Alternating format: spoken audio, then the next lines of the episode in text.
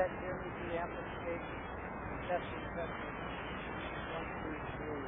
All right. Well, uh, once again, I'll do that. Good morning. Good morning. Welcome to the firehouse. Um, if you're new with us, thanks for uh, making the choice to join us this morning. And um, hope you have a good time here. Hope hope you come back. We'll see uh, how it goes here. Um, we are in the kind of in a journey of the book of Acts right now, and so we are going to be continuing kind of Acts, the continuing saga here. We're going to look at the Acts chapter 9 today. So um, if you have a house Bible, we will be uh, beginning on page uh, 1087 with Acts chapter 9. We're really going to look at the, the story of Saul. I might call it the Saul's road to Jesus. So um, Acts chapter 9. But um, before we get started with Acts chapter 9, we're going to have a little fun with a story. Uh, you might call it uh, Judah's road to the Thatchers here. So uh, we've got a few. Um, so this is uh, yeah. oh, here we go. Breaker break the one niner. Okay.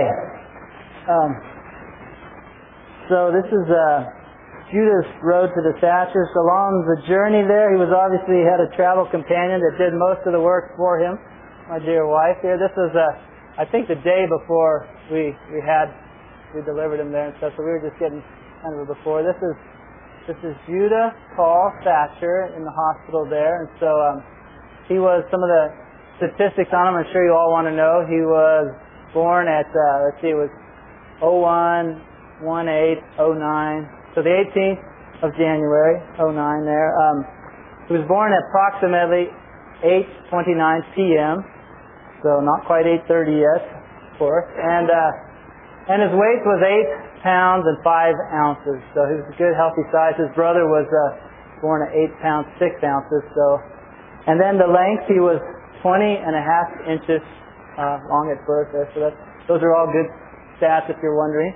Um, so, anyways, let's see what else we have. There's uh, big sister Rory holding her little brother. There's big brother Justice holding his little brother, and there's Graham also.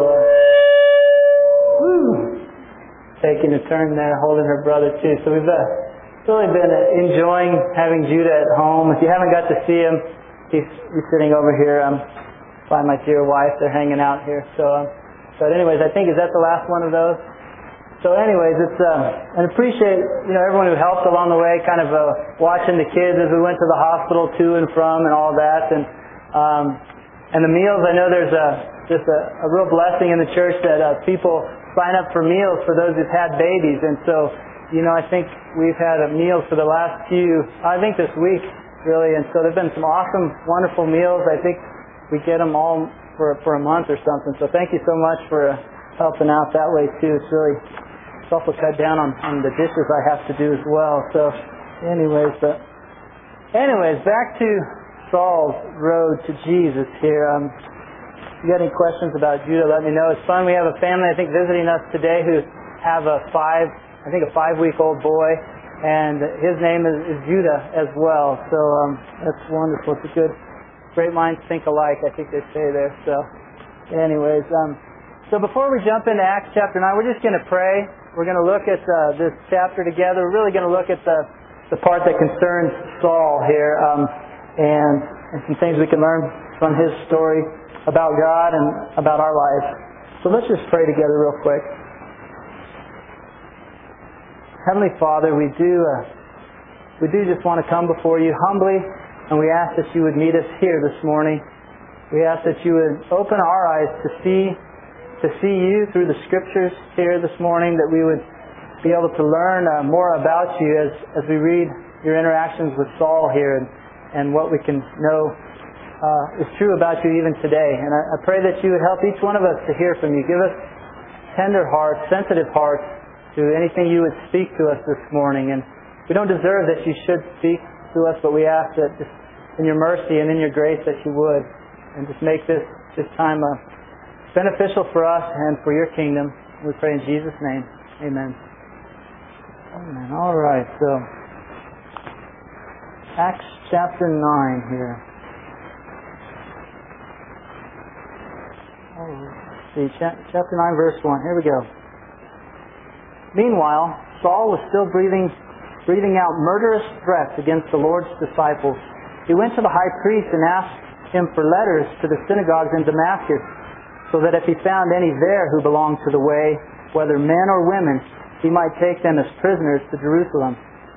As he neared Damascus on his journey, suddenly a light from heaven flashed around him. He fell to the ground and heard a voice say to him, Saul, Saul, why do you persecute me? Who are you, Lord? Saul asked. I am Jesus, whom you are persecuting, he replied. Now get up and go into the city, and you will be told what you must do. The men traveling with Saul stood there speechless. They heard the sound, but did not see anyone. Saul got up from the ground, but when he opened his eyes, he could see nothing. So they led him by the hand into Damascus. For three days he was blind and did not eat or drink anything. In Damascus there was a disciple named Ananias, and the Lord called to him in a vision, Ananias. Yes, Lord, he answered. The Lord told him, Go to the house of Judas on Straight Street and ask for a man from Tarsus named Saul, for he is praying. In a vision, he had seen a man named Ananias come and place his hands on him to restore his sight. Lord, Ananias answered, I have heard many reports about this man and all the harm he has done to your saints in Jerusalem.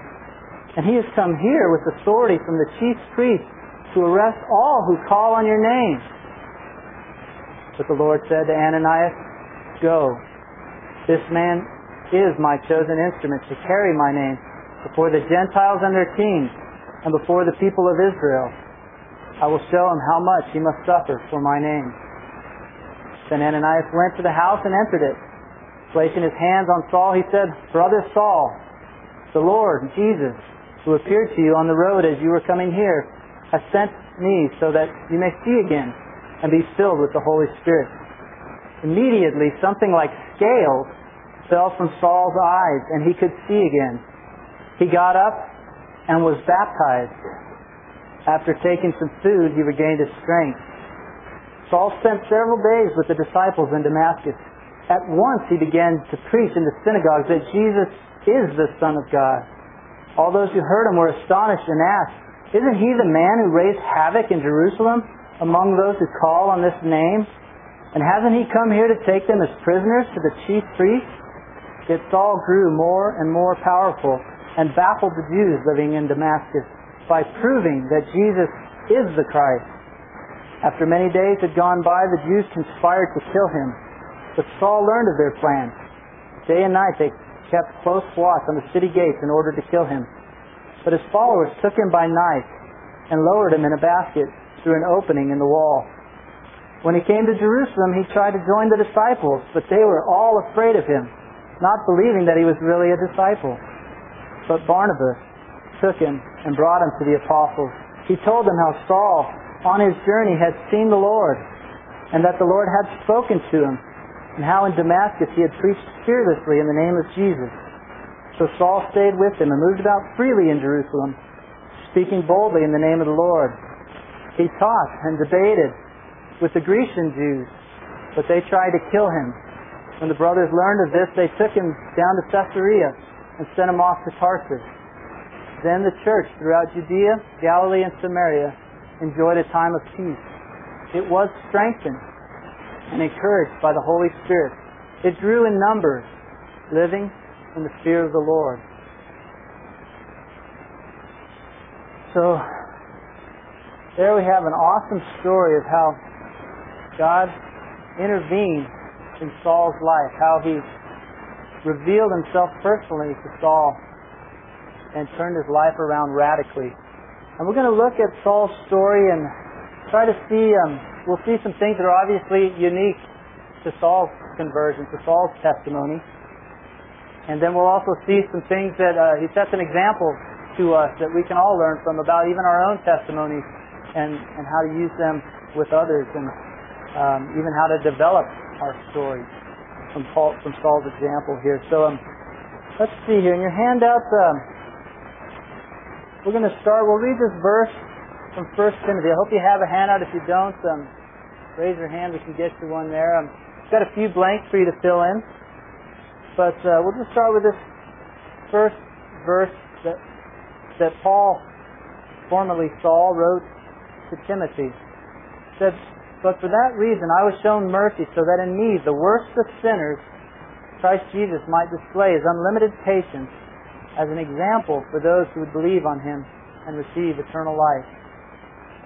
You know, like I say, in a lot of ways, Saul's story is very unique. I don't know if there's anyone in this room who saw, who God personally revealed himself through a, a blindingly bright light, knocking you to the ground and sharing with you about who he really was. Anyone have that happen to them? Okay, Eric. All right. Well, that that'd be an interesting story to hear. All right. Um, but Saul had this experience. This is how God got Saul's attention. It's very unique in some ways, but in another way, um, he says of his own story and the example of how he found the mercy of Jesus Christ. Um, he said that that could even serve as a pattern for the rest who would come to believe on Jesus and receive eternal life. And so we're going to try to see some of those things that we can learn from, from Saul's story here. Um, um, as as you might know, this is kind of the original. This is how it happened. This is how God took a hold uh, of Saul. He was on his way, on his own road, doing his own thing, and and God kind of met him on his road here. And eventually, this story of Saul's it gets repeated several times in the book of Acts. And you know, we'll see how far we're going to get in the, the whole book of Acts here. If we'll finish the thing, if we'll take a break or what. But uh, for instance, chapter 22 of Acts is Paul. Uh, his name got changed to Paul along the way, but he's telling his story again. And you almost see the same account identically again. A few, a few different verses here and there, but almost identically. And then in chapter 26, he's sharing his story again before, uh, uh, I think before King Agrippa. And he shares almost the same story again. And, and there's just, he kind of has different parts of his story, and you might call them different handles of Paul's story that we can learn from. And the blank, the first blank here is that in a lot of ways his story can serve as a pattern for us. Not that everyone's going to see a blinding light and have scales fall off and things like that, but there's a pattern that we see in his story here. One of the things I want you to just notice is, um, it's not even in the notes here, but Paul, Paul, when he shares his story, you know, he just kind of tells it like it was.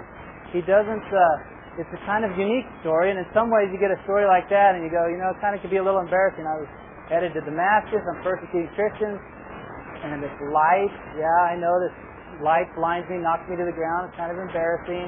I thought I, you know, had it all together in my persecution here, and um, but he shares the same story accurately and honestly several times, and I just want us to make sure that each one of us, when you share your story, that you share it how it happened.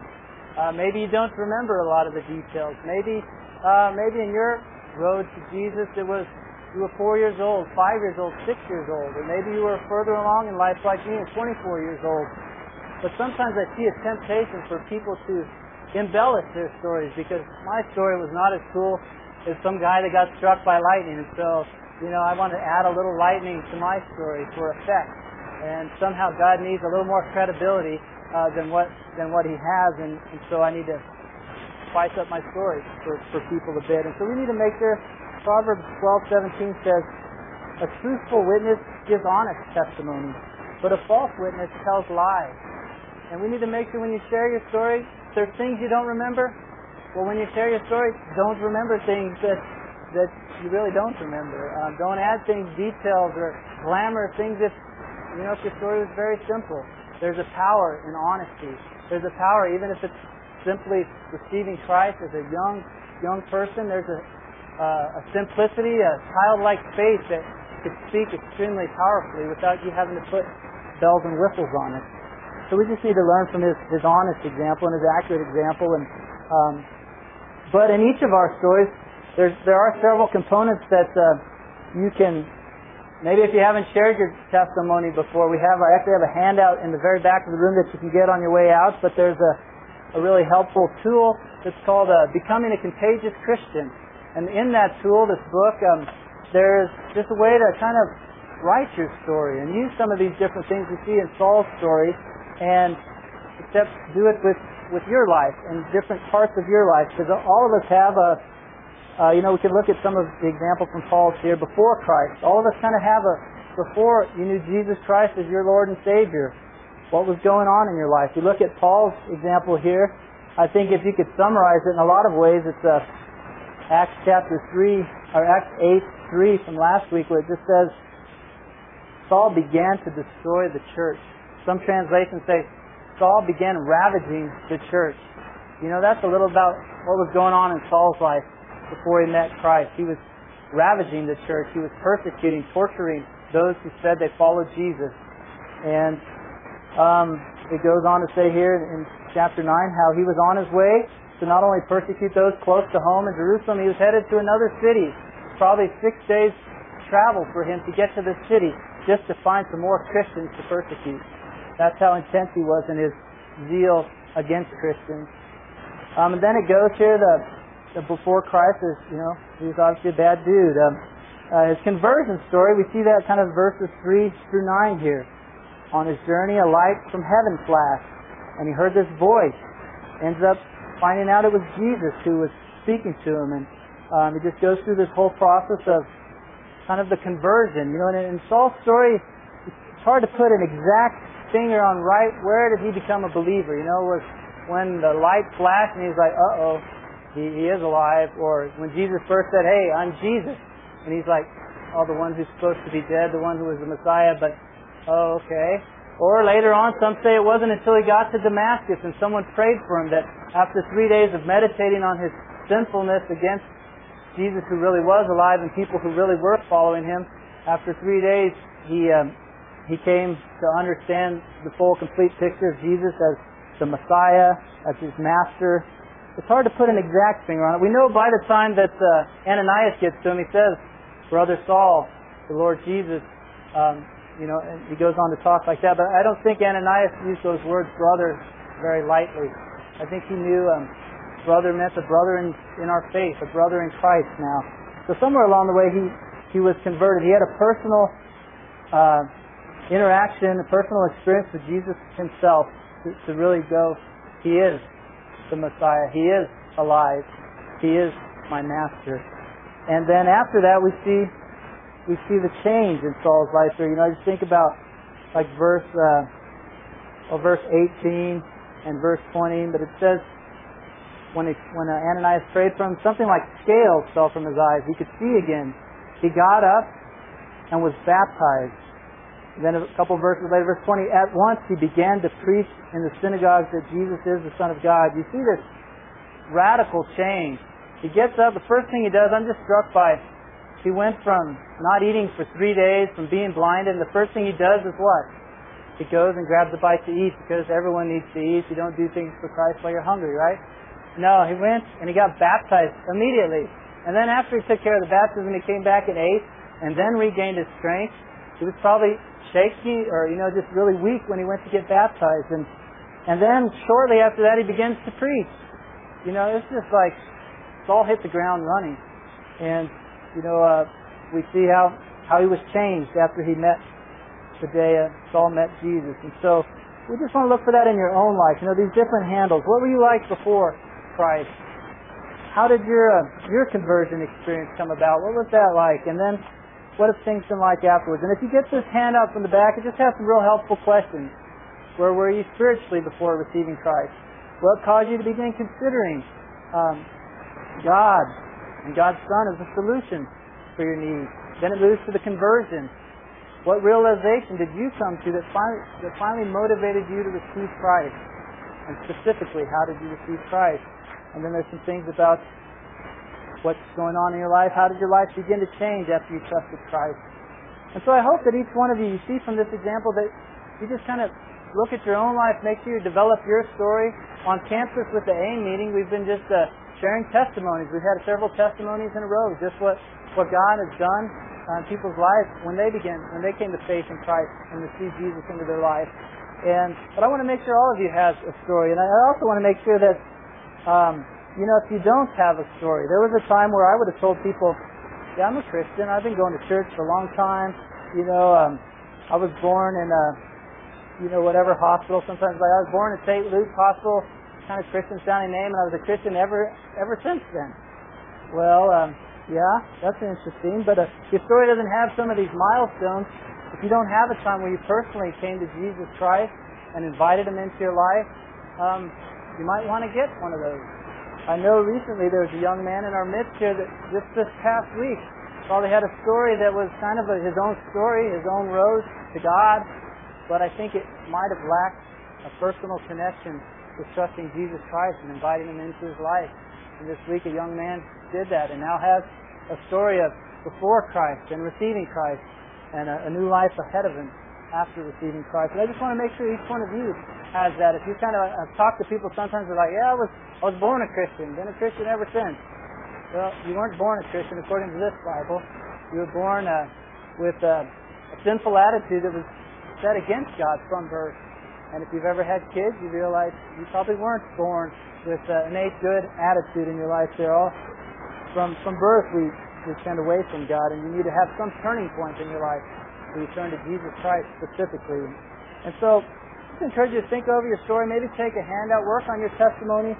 Uh, the guy that wrote that the book Becoming a Contagious Christian, one of the authors of it said there was a time where uh, uh, some newspaper uh, writer was interviewing him about his church, uh, Willow Creek Church in, in Chicago there, and uh, on the spot, you know, they were asking a lot about the church, but the writer just said, "Tell me your story."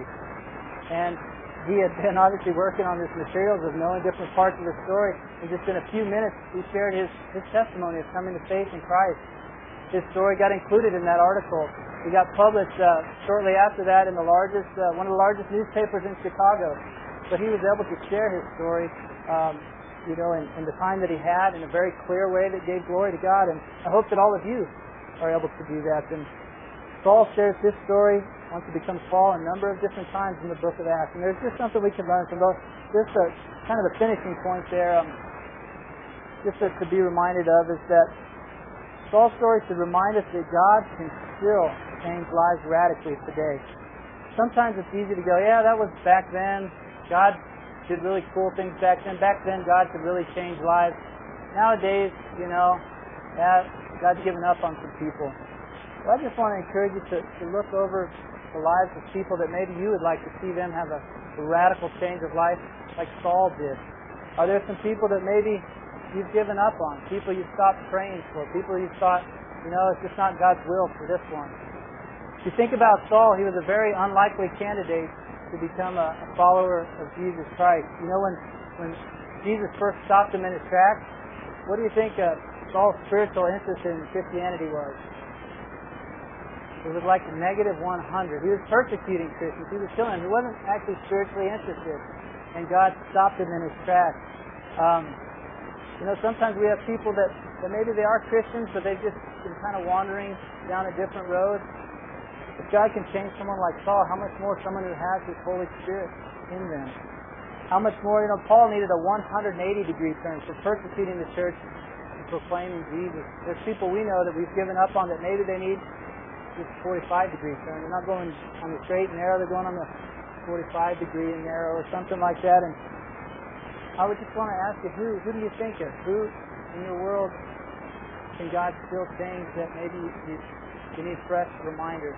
That God still radically changes lives today. And I encourage you to pray for them today. We're going to look at this next point here. Um, I've got a question for you before we start, though. Is, um, how many of you, how many of you in this room would like to become more useful for God? More useful in God. How many of you would like to? Let me just find someone who doesn't want to become more useful. Jeremy, you sure? Okay, there you go. All right. I think most all of us would say, I want to be used by God. I want to be more useful. I know in my own life there's times where I feel like God uses me to do something, whether it's share the gospel with someone, whether it's to preach His word, whether it's He walked me into an opportunity to serve, that I just go, that was so God.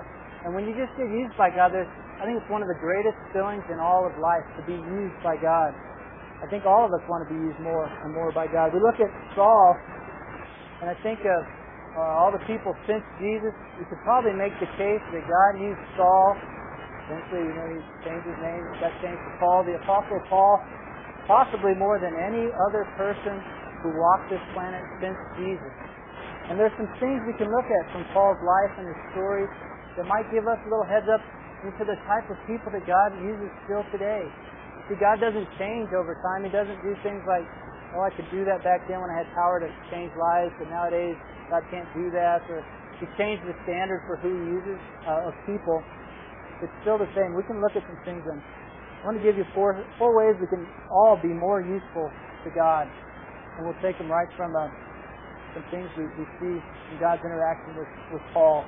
First one here, this verse says, but the Lord said to Ananias, Go, this man is my chosen instrument to carry my name before the Gentiles and their kings and before the people of Israel. I will show them how much he must suffer for my name.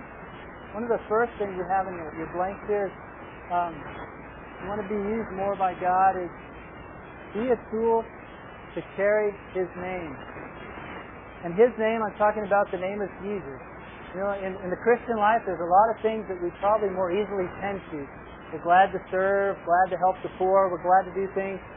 But sometimes if we're put on the spot and like, you know, do you believe in Jesus or, uh, you know, something about Jesus specifically, we can tend to get a little bit embarrassed and not, not that bold about it. And, you know, we see from Paul, just right from the beginning, Jesus says, hey, he's going to take my name in front of the Gentiles, in front of these rulers, in front of all these places, and he's going to, he's going to carry my name.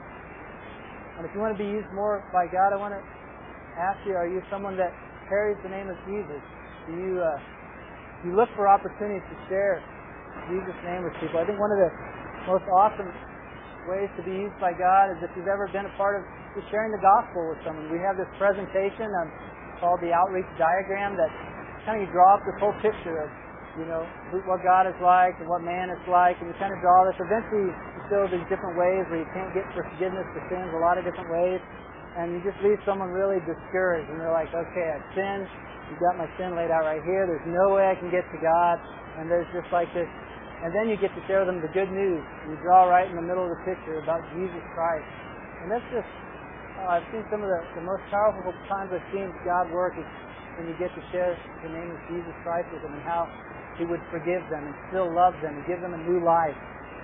And I, I just encourage you to, to be someone who has carried the name of Jesus before people. You know, um, I think we're going to watch the Super Bowl here, and it's easy to carry a lot of other names. You know, there's uh, we're going to see more advertisements for. I think Reebok is the official sponsor of the jerseys that we'll see on the Super Bowl.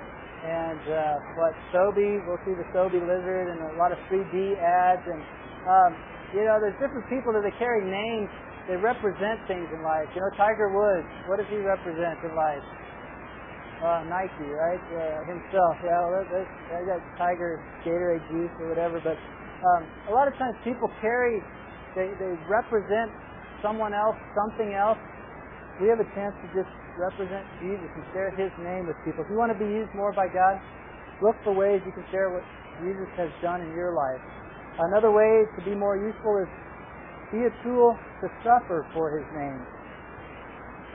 You know, we look at, again, the Apostle Paul was used by God more than, you know, arguably anyone since Jesus, you know, and, um, but also we look at his life and he probably suffered more uh, for Jesus than anyone besides Jesus himself, you know. And so how many of us want to be used more by God? How many of you would like, if I could put a sign-up sheet, would like to sign up for more suffering today? Sound good? Hey, Eric, you got some fun answers this morning, buddy. Uh, but uh, I think most of us, if you're like me, I go, I want to desperately want to be used by God for things that are eternal, things that are beyond myself. The suffering, you know, is there a way can do this without too much suffering? You know, I like to use, don't want to suffer, want to be used, want to see supernatural things, don't like pain, don't like loss of pain. Um, but if you want to be used by God, are you willing to suffer?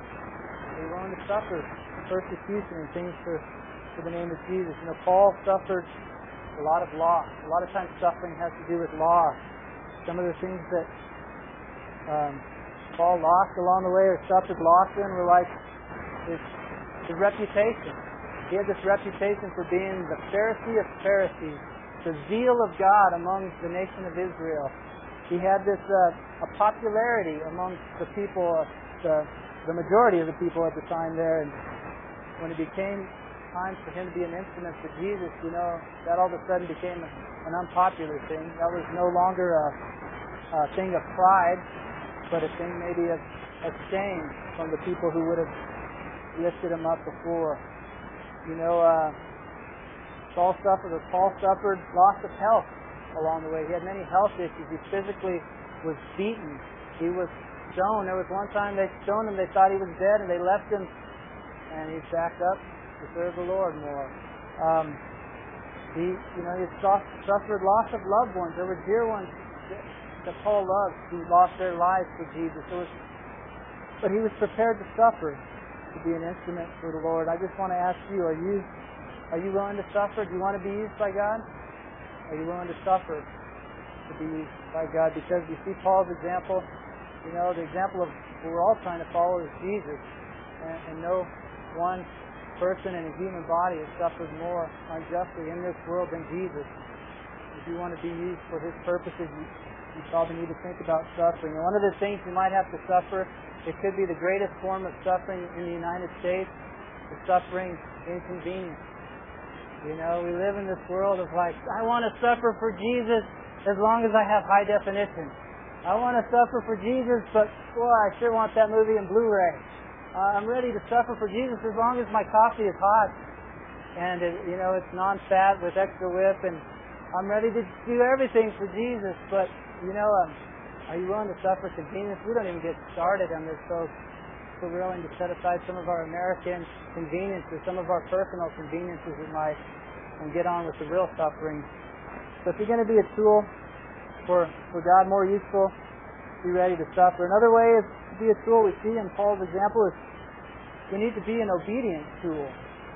Uh, think of some of the hardest things in the Christian life, of sharing our faith, telling someone else this point blank, bluntly maybe, about Jesus and about what He's done in our lives and about what He can do for someone else. And you look at some of the things, sometimes people with, with baptism, you know, could be like, oh, baptism is kind of like, Got to make a statement in front of people. I don't know if I'm ready.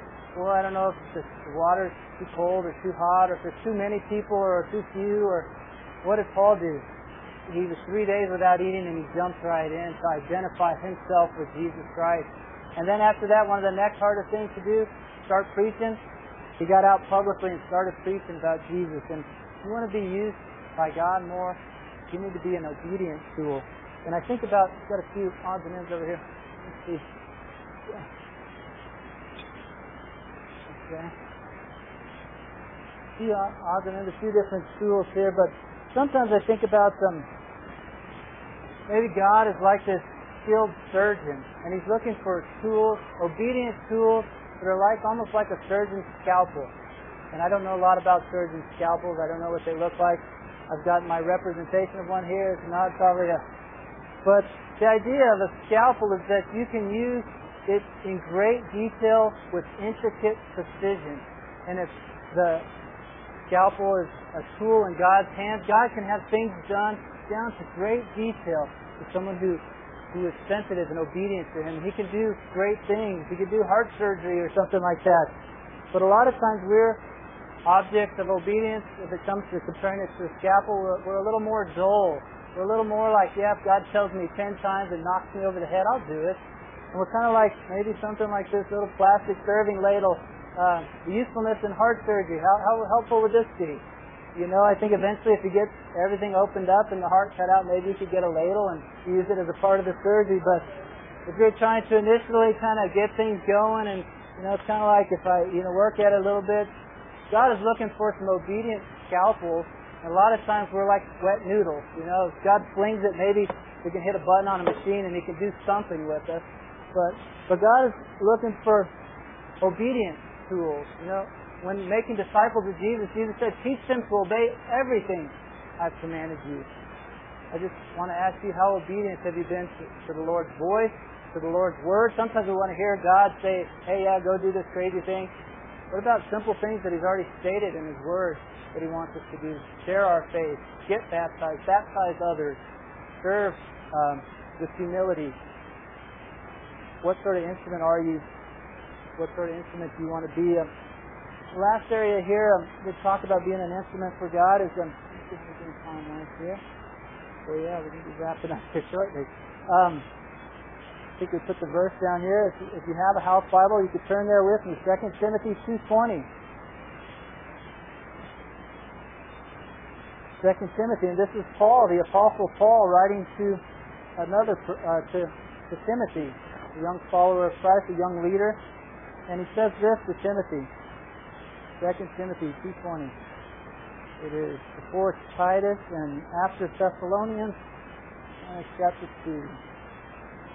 And it says this In a large house there are many, there are articles, vessels, instruments, not only of gold and silver, but also of wood and clay.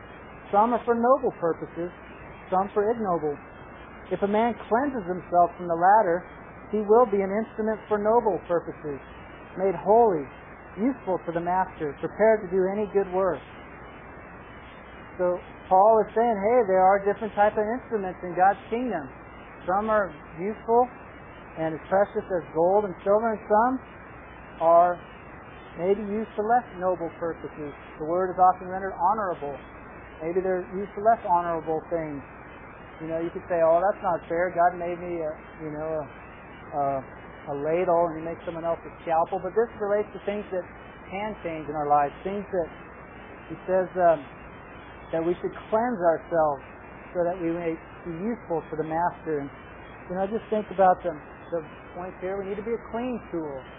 Maybe some of the things that prevent these other areas are things in our life that need to be cleaned out. Um, maybe we're embarrassed to carry His name. Maybe we just don't like the inconvenience of suffering. Maybe we're a stubborn tool and we, we want to be stubborn for Jesus or something, but we need to be a clean tool, cleaned out of a lot of these things that would prevent us from being useful. And sometimes I liken it to um, the analogy is kind of like, uh, oh, maybe dishes in your home. Um, if you're like me, we've, we've got a fun little dishwasher, and we load it up, and depending on how many dishes we have at home, depends how full the dishwasher gets, and how full the dishwasher gets seems to impact sometimes how clean the dishes get.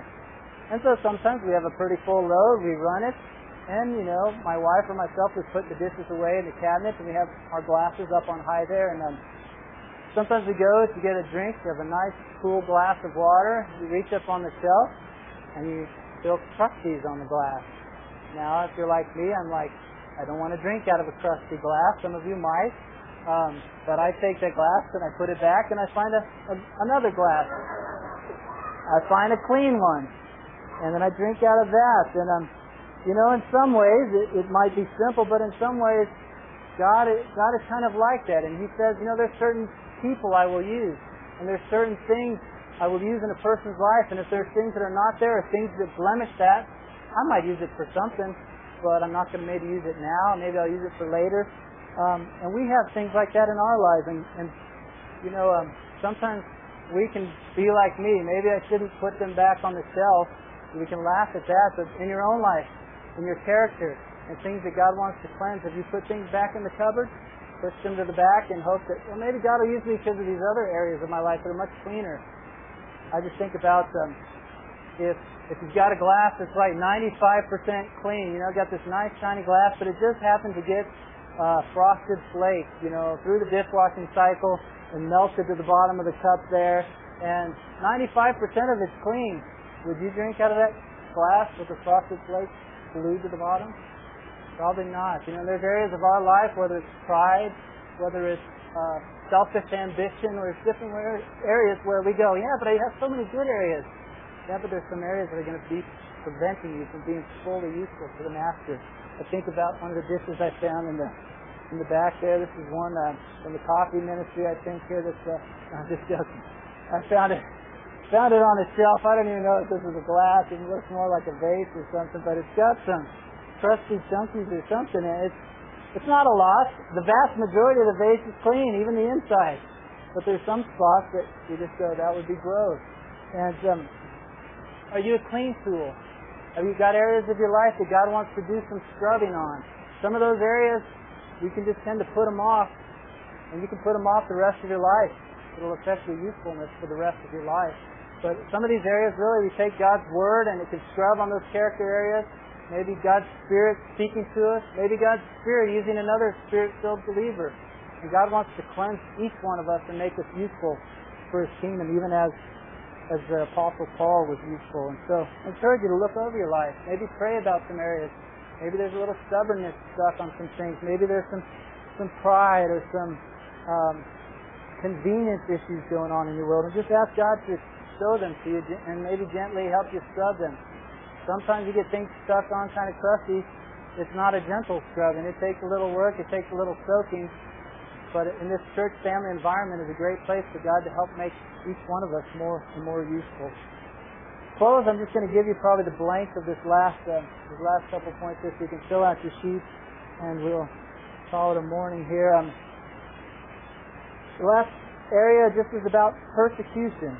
You know, Jesus said, "Hey, look, if they persecuted me, they will persecute you also." Paul went so far as to say, "In fact, Everyone who wants to live a godly life in Christ Jesus will be persecuted. So this first point here, the blank is, as a follower of Jesus, persecution is inevitable is a good word if you can spell it.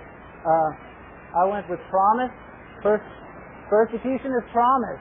It is inevitable. It is unavoidable. Jesus said this. They, they persecuted him. And if we're going to follow him and, and do a semi good job of it, we are going to get persecuted as well. And I like this promise. Here was a, a thought that Paul had along with his persecution because he went through the list. He got beaten like five times. He, he got stoned. He got uh, uh, shipwrecked. He had all sorts of things. But it's like God just took him, picked him up again, and put him back to use, put him back to work. And Paul had this to say about God's protection and persecution. He said, the Lord will rescue me from every evil attack and will bring me safely to his heavenly kingdom. To him be glory forever and ever. Amen. God will rescue us from persecution. You know, if um, if the tides change, you know, Jeff talked about a little uh, about persecution um, several weeks ago when talking about Stephen. You know, there will be a time. A lot of persecution occurs regionally. You know, back in Paul's days, there was persecution in Jerusalem and kind of in the uh, nation of Israel but it seemed like it opened and closed with Paul, and then they enjoyed a time of peace. Then it pops back up in Rome, and then it pops back up regionally in places. Jesus said to his disciples, There will be a day where the entire world will persecute you as followers of Christ. I don't think we've seen that day yet. I don't think there's been a day where the entire world was so united and organized that they could, as one, persecute Christians. I think Jesus' thoughts on that, Matthew 24, and some of them are they're going to be more true for us than for any other disciple who's walked this planet. And he said, all nations will, first, will hate you because of me. I wonder sometimes there's been this economic trouble that uh, these troubles are worldwide, and there's more and more unity on how do we solve this as a world. I wonder if in that structure of unity would not be something that just with a drop, a drop of a hat can change the persecution on, on Christians. You know, persecution with Stephen, it wasn't like it was going and going and it just happened to him. He was the first one, and it said it just unleashed after that. And I wonder if we might not live in a generation who could see worldwide persecution of Christians. But the point is, God can rescue us from all persecution. And I like this quote from Charles Spurgeon. I'll just leave you with this. He just said, I am immortal till my work is done. You are immortal. You are invincible, unstoppable until God has accomplished His purpose for you. And then at that point, like uh, Paul says here, well, then He'll bring me safely into His heavenly kingdom.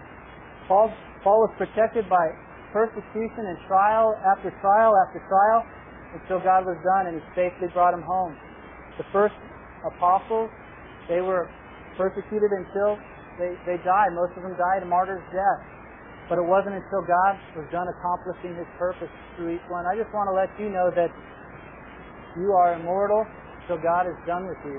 Till He's done using you, nothing you can do to take yourself home early, um, and nothing you can do to stay longer than God has planned for you in this life.